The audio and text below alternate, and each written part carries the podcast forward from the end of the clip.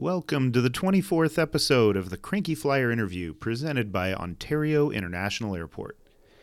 This week I'm talking to the head of an airline you have never heard of. Even better, he has no interest in actually flying any airplanes. Who is this? It's Brad Bickley, CEO of Current Aviation. Keep listening and you'll learn about his plan to do things differently. But before that, I want to again thank Ontario International Airport, our presenting sponsor. ONT is excited about what 2021 has brought, including a host of new nonstop destinations. The airport has also implemented state of the art measures to ensure the health and safety of all passengers. Ontario continues to zoom through this recovery, no pun intended. In October, the airport reached 98% of October 2019 passenger levels, and this Thanksgiving, the airport is estimating it'll be at 99%. Visit flyontario.com to learn more. All right, Brad. Well, thanks for talking to me about this. Uh, I will admit this kind of came out of left field when Andrea sent this to me. I did not know. Was this something that was under wraps for a little time, uh, and you just came out with it, or did I miss this? Um, it's been under wraps. We, uh, you know, we saw an opportunity last year as we were trying to figure out what airlines might need consulting wise coming out of COVID, and then you know my my radar quickly kind of honed in on the regionals in particular, given where I thought the big airlines would be heading, and um, so we started working on it and thinking, you know, we'll just kind of keep it quiet until the time seems right, and um, seems like the time's right. now it's that time. Uh, so all right, so let's let's I guess back up a little bit here and just have you explain the concept top level. Sure. Uh, for people who who don't know what this is, because I think most people don't know what this is. So, sure. so let's start there. Sure. It is a little bit of a different animal, and we can, um, you know, if you want, we can talk a little bit about how we came to the uh, came to the idea, but essentially the idea is to uh, create an asset light airline.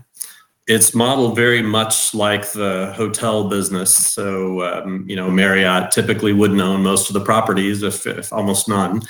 Um, but when you walk into a Marriott, you know exactly what you're going to get, and the branding is solid, and you know you're part of a, a big ecosystem as a Marriott operator but Marriott does the branding and and kind of manages the the sales and technology and, and customer experience. Unless it's a Sheraton, and then I have no idea what I'm getting. But that's a whole different issue.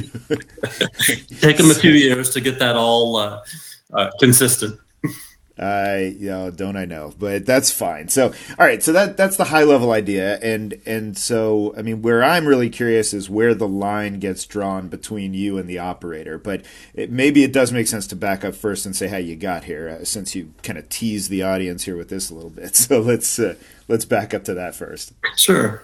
Well, um, you know, of course, like like everyone in travel, uh, after a couple of months of pandemic lockdown uh, clearly we were going to have something significant to deal with in the industry. And so, um, again, kind of looking at what our consulting business needed to do to um, to uh, help.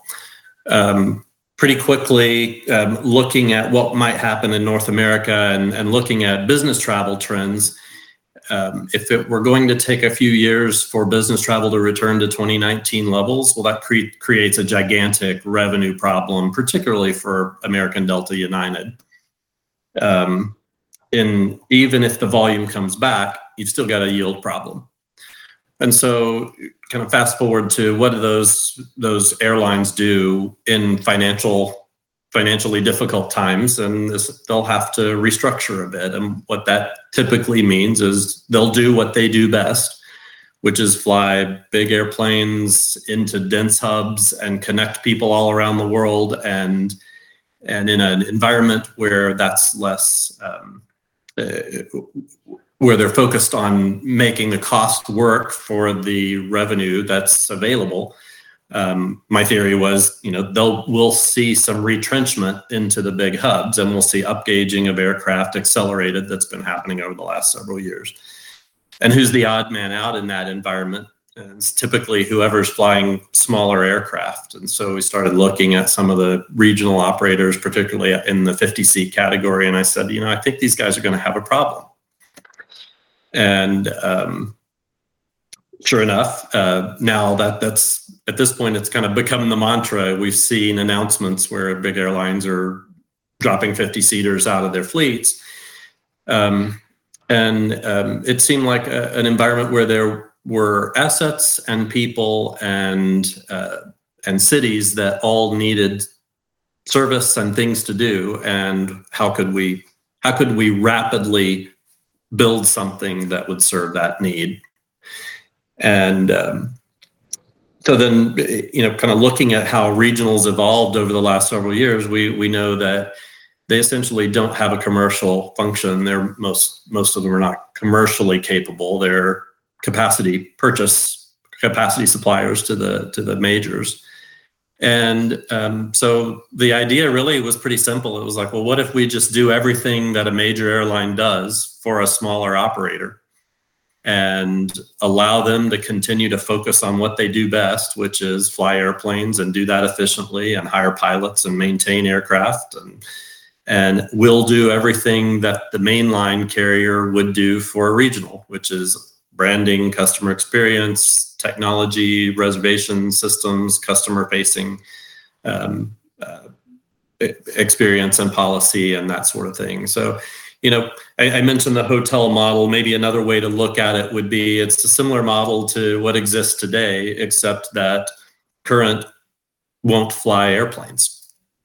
Right. Now, for capacity purchase agreements, the mainline carrier is also doing network planning, uh, revenue management, all of that. So, is are you doing that as well as part of this? Yes.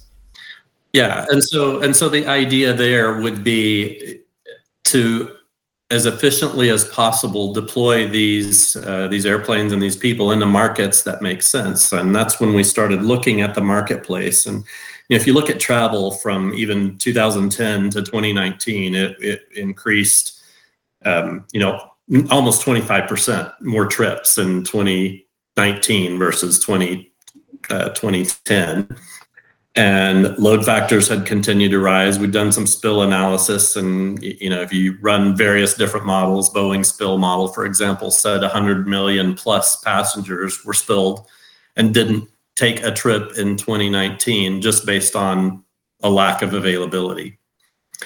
And um, so, taking a step back from that and looking at how airlines have evolved, and you've heard this from a few others as well, it seemed like point to point city pairs were where where we could more efficiently redeploy these assets post COVID. And so, um, what the model then allows, and we we're you know talking with a number of operators at this point, um, it allows any operator, small or large, to join the brand and supply capacity but have that deployed across a broad network that would be planned and scheduled and managed like any other big airline. And we've got a team of people that came from big airlines and small airlines um, across all different functions. And, and but ultimately, you're taking the risk. This is a capacity purchase agreement. Um, we've got three different models there. So the, uh, the, the, the answer is it depends. Um, we certainly can uh, can enter a capacity purchase agreement, and we're looking at some of those. In some cases, we also are looking at a revenue share. Um, so it'd be risk risk and revenue share agreements. So, you know, call it a 75-25 split. Take 75% of the revenue to run the airline and uh, run to fly the planes and kind of hit the margins those operators need to hit and 25% for us to do all the other things besides just fly the plane. And as a third model, and this is where I think it's intriguing when you look at some of the smaller boutique type operators around the country, or even in, in you know, even a, a private operator that's positioning flights. Um, we can load things up into our platform very easily and and put them into a schedule and run it through the distribution systems that we've set up and um, offer that at a little bit more like a true franchise model. So it's just a fee for departure or, you know, a fee of some sort per departure, per seat, whatever that might look like. It depends on the operator. Okay, so there's a lot to digest on this. Um, so how, how did how does this work with an operator? What is the investment required for them to do this, right? Because you're going to have certain standards that you're setting presumably safety, uh, branding, whatever it may be. Yeah. How what is the hurdle like for an operator to get into this? Uh, the, that's where it, it looks a lot like the hotel business. So there will be brand standards, uniforms, um, things like that. Um, essentially, the branding related things, the brand will supply in most cases. So if it's, uh, it, you know, if it's painting the aircraft, for example, or um, branded onboard air, airport signage, uh, kind of above the wing things that happen at the airport. Um, we would manage that if it's involving, you know, simply operating the aircraft, then that would be on the operator to do that. Um, really, in most cases, it's a pretty low, uh, pretty low financial burden for an operator to join. Okay. I mean, it does sound like there's a fair bit of risk that you're taking on here. Originally, I had thought that this was this was more just well, if the operators are going to fly anyway, then might as well fly under our brand and we can sell it in a res system and, and do that. But no, this is this is much more you're taking on risk. Yeah, I think it's a lot less risky than a traditional model. You know, we're not we're not going out and and and long-term leasing aircraft or um, or purchasing aircraft or um, stuck with a, an asset for a, the long haul it would be a traditional traditional model.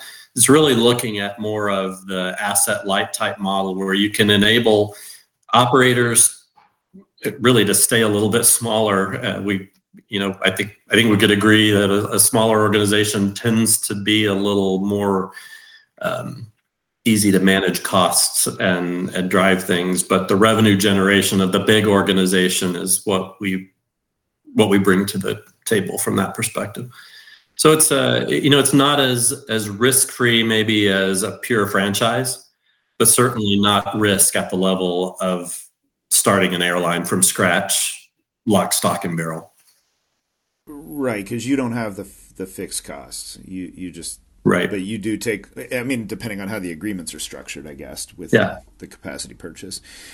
Uh, but one of the problems that I foresee here, which I'm curious how you're addressing this, assets aren't the issue necessarily. Uh, you look at United and what they've been talking about.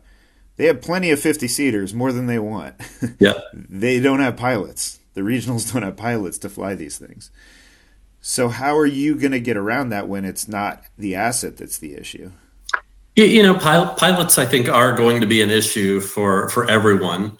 Um, there's a lot of noise about it right now because of the recent disruptions and kind of talk around difficulty in hiring. I think in the immediate term, it's actually not as big an issue as as it's kind of being built up to be. I think if you really dig into current issues in the industry, a lot of that's really involving senior people that were check airmen are retired and so you know some of the airlines don't have the either training capacity or the check airmen or people kind of in the right places given how their networks were shocked into a, a different environment. Um, but it certainly is something that we would want to think about.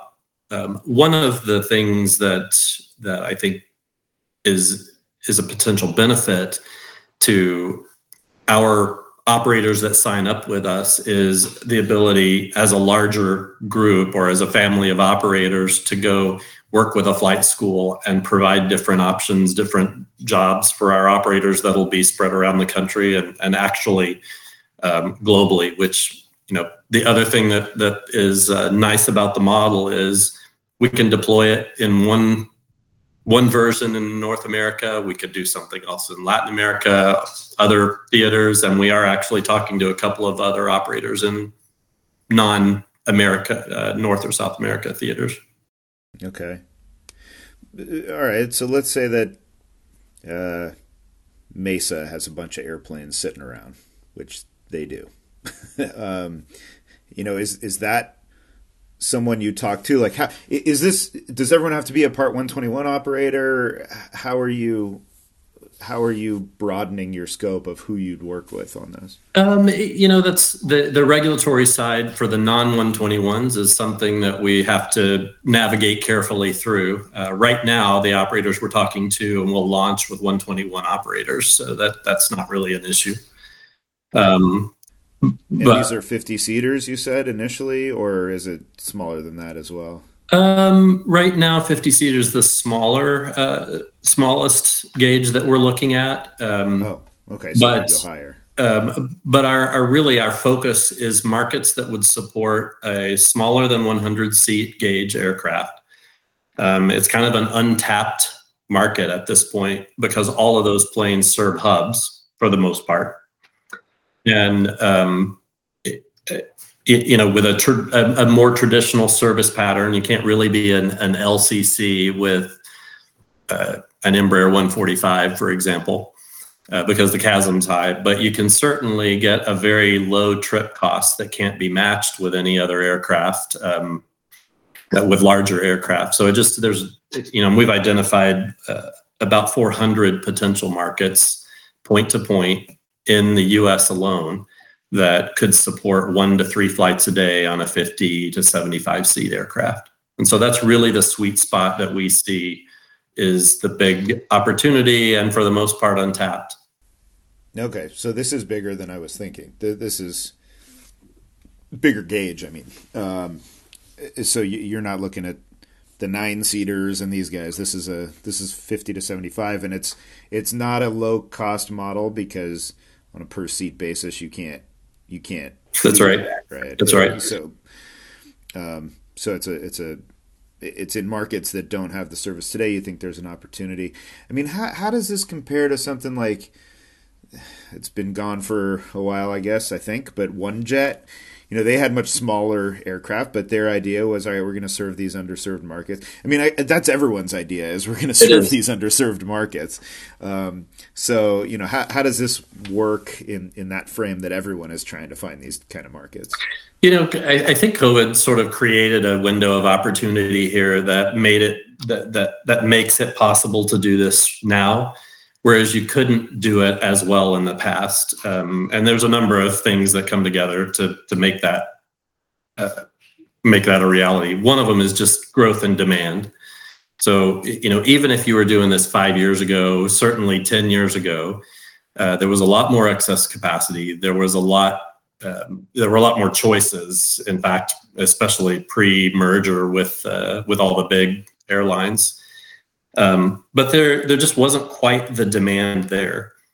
Um, the other thing that's changed dramatically is the the uh, the cost to operate those aircraft has changed with COVID. Um, you know, 50 seat aircraft's not really anything most are in love with these days. So there are plenty of them available at lease rates that um, might be a fraction of what they would have been even a few years ago, and certainly you know 10 years ago 15 years ago.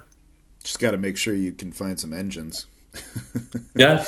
And you know there's some good models for that as well. I mean look at how allegiant was able to do quite well as they moved out with md80s when everyone was shedding those out as fast as they could.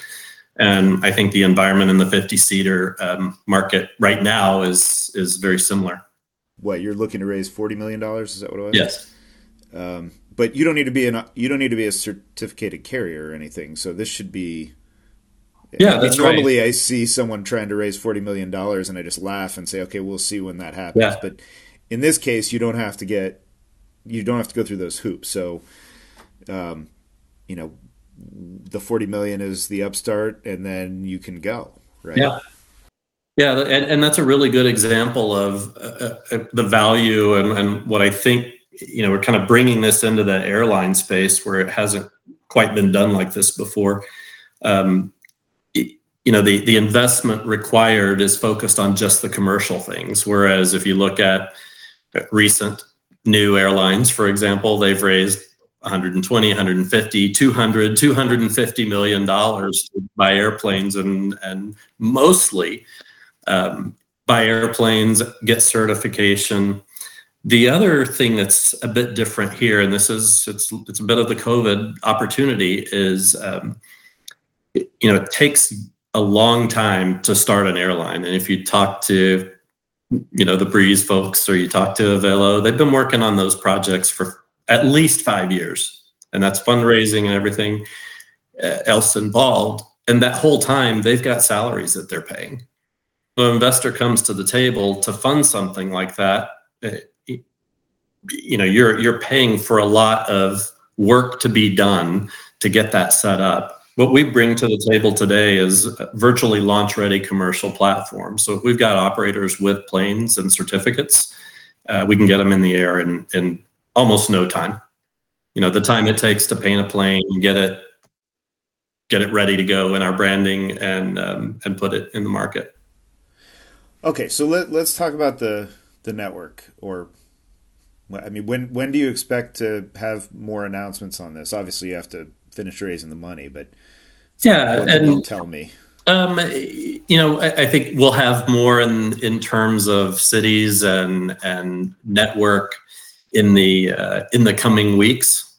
Um, we're we're staying cautious on releasing some of that information until we're um, uh, until we've got the funding to get us over the the launch line in pocket.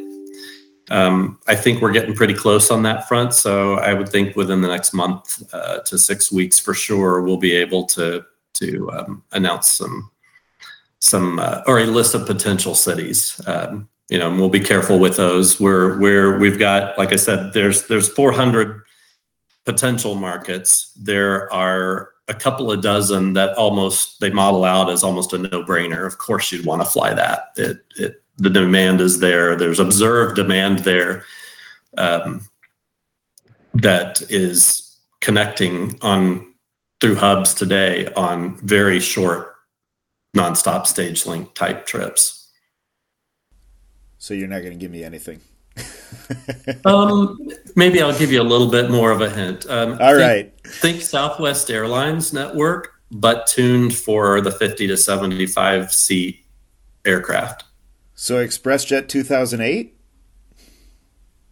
Not quite ExpressJet 2008, but okay. you, you could say similar to that. Okay, all right. So that's what we'll expect to see, and I will find out in six weeks. I'm holding you to that. Sounds good. Sounds good. So for the uh, the branding work, I mean, all this, uh, are you are you bringing people in uh, experts on this? I mean it's still a new airline brand. You may not be flying airplanes but you still have to somehow get known in the market and build this up. So how, yeah. how are you approaching that? Yeah we've got we've got a great team. So um, you know I'll, I'll, exclude myself from that comment. And um, you know we've we've got guys like john wixon who uh, uh, uh you know, ran the network planning consulting practice at Sabre Airline Solutions. Before that, he was head of international network planning uh, analysis at Delta. Um, we've got a guy like Michael um, uh, Michael Warnken, who was uh, senior level in MLT vacations. He was running the vacations and the commercial, uh, some of the commercial functions at Sun Country, and um, and has been consulting um, for a couple of years as well. Um, Lori Kirkpatrick, our CTO, um, was managing, uh, was actually the head of Expedia's Partner Solutions development team most recently before she joined us. And um, Manolo Centeno, longtime ops guy from Continental originally, um, left United right after the merger, worked at Sabre, and has a, a lot of experience. He's a pilot knows operations inside and out. So we've got a, good, solid leadership team, and we've got about a dozen more people that have come out of hotel companies, um, uh, uh, other airlines, and other travel uh, distribution partners that are working on putting the whole thing together. So it's a it's a blue chip team, and I'm super proud of of them all. So you, how many people do you have right now? Um, We've got about 18 people working almost full time at this oh, wow. point. Yeah, you have been in stealth mode then. Yeah. You hear something about that. Usually you have to you're you're out beating the bushes trying to hire the kind of talent that we've been able to pick up and that's again it's an opportunity created out of the chaos of the pandemic where lots of incredibly talented people have left travel companies globally and you know a lot of them when you bring an idea like this I mean you're an airline guy I'm an airline guy everybody wants to start an airline.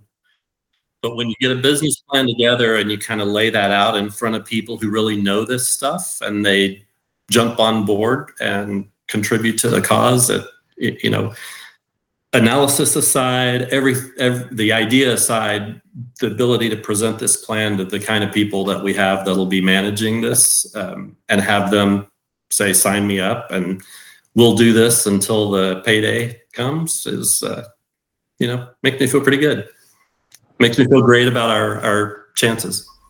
All right. Well, six weeks.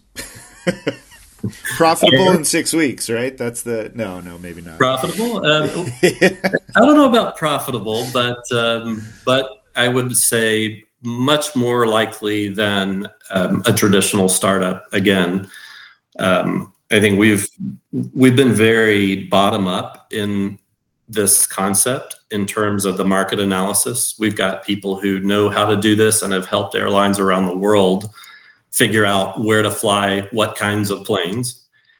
Um, so, you know, our business plan is backed by factual data, the same sorts of processes that any airline, big or small, would use to to to adjust their schedule and and and build their network. Um, and you know, I would say maybe uh, unlike some of what we've seen more recently with some of the startups, we're not really expecting to hit the market and say, you know, we're going to try a whole bunch of stuff and see what sticks. Uh, we have a very specific and defined plan and a very specific un or underserved market segment. And um, and again, the the historical demand tells you there's more than enough demand for us to be quite successful for at least 50 to 75 airplanes, maybe um, a lot more. Is, uh, is the price of oil scaring you yet? Um, it does. Uh, you know, price of oil is is problematic. Um, I would say, however, um, the point-to-point model is inherently more efficient than others. And so the price of oil may exponentially hurt other some of some other carriers more than us. Now, I do say that. Um, at the same time, I would also say in most of the places that we're looking to fly that seem obvious, I don't think we're going to ruffle any feathers. Uh, you know, it's it's there's there's a lot of opportunity in smaller cities, um, and again, it's backed by some traditional analysis, but we've also done a lot of analysis of things like you know where what what does the the new super commuter look like, and how does that change what needs to exist in the marketplace? And you know, I even look back again, my my airline geek self look at airline networks from 25, 30, 35 years ago. They're pretty point to point. And even if you look at failed hubs that are no longer there, there's a lot of demand that that feed into a lot of cities that lost hub status. And it makes no sense for other airlines to serve those cities unless they're specifically going to feed feed their hub. Well, and I guess the the hard part is, you know, you can probably fill a plane on a Friday afternoon, but can you fill a plane on a Wednesday at noon? But I guess if there's no ownership cost, then you're back toward the Allegiant style model of you can have that flexibility and just sit it on a yeah. Wednesday afternoon. And you know, the, the operators have to make money too. And and one of the differences here versus almost every new airline that's come along in the last 15 years is that you know, we're we're not proposing an LCC type model. We're proposing a product that's easy, that's customer friendly. The mantra is is kind of um, if the if a rational customer thinks that something needs to be part of what they're paying for in a ticket, then let's make sure that's included. So again, it looks um, you know very similar to I, I, would say a Southwest type of of product, And we're talking about relatively short haul flights as well. And if the um, with the other key being we need really to be able to support two to three flights a day because I think service pattern is really important. We want markets that are big enough for two or three flights a day so that you get a morning out, an afternoon back. You can kind of serve all customer segments, not just price sensitive, um, but also not focused on, I've got to have corporate to survive. That's a that's a lot of flights. I mean, it's more than the you know two three a week uh, that you'll see with most airlines that are trying to get started these days. Um, yeah. So will be interesting to watch. Well, let's. Uh, I, I, keep me on the list here. I want to hear when the, the routes come out and the partners and, and all this kind of stuff. I'm I'm very curious to see how it goes. Sounds good. Well, I appreciate the time. It's good to good to chat. And that was the end of the interview. So, will it work? Eh, maybe we should talk about this again in six weeks.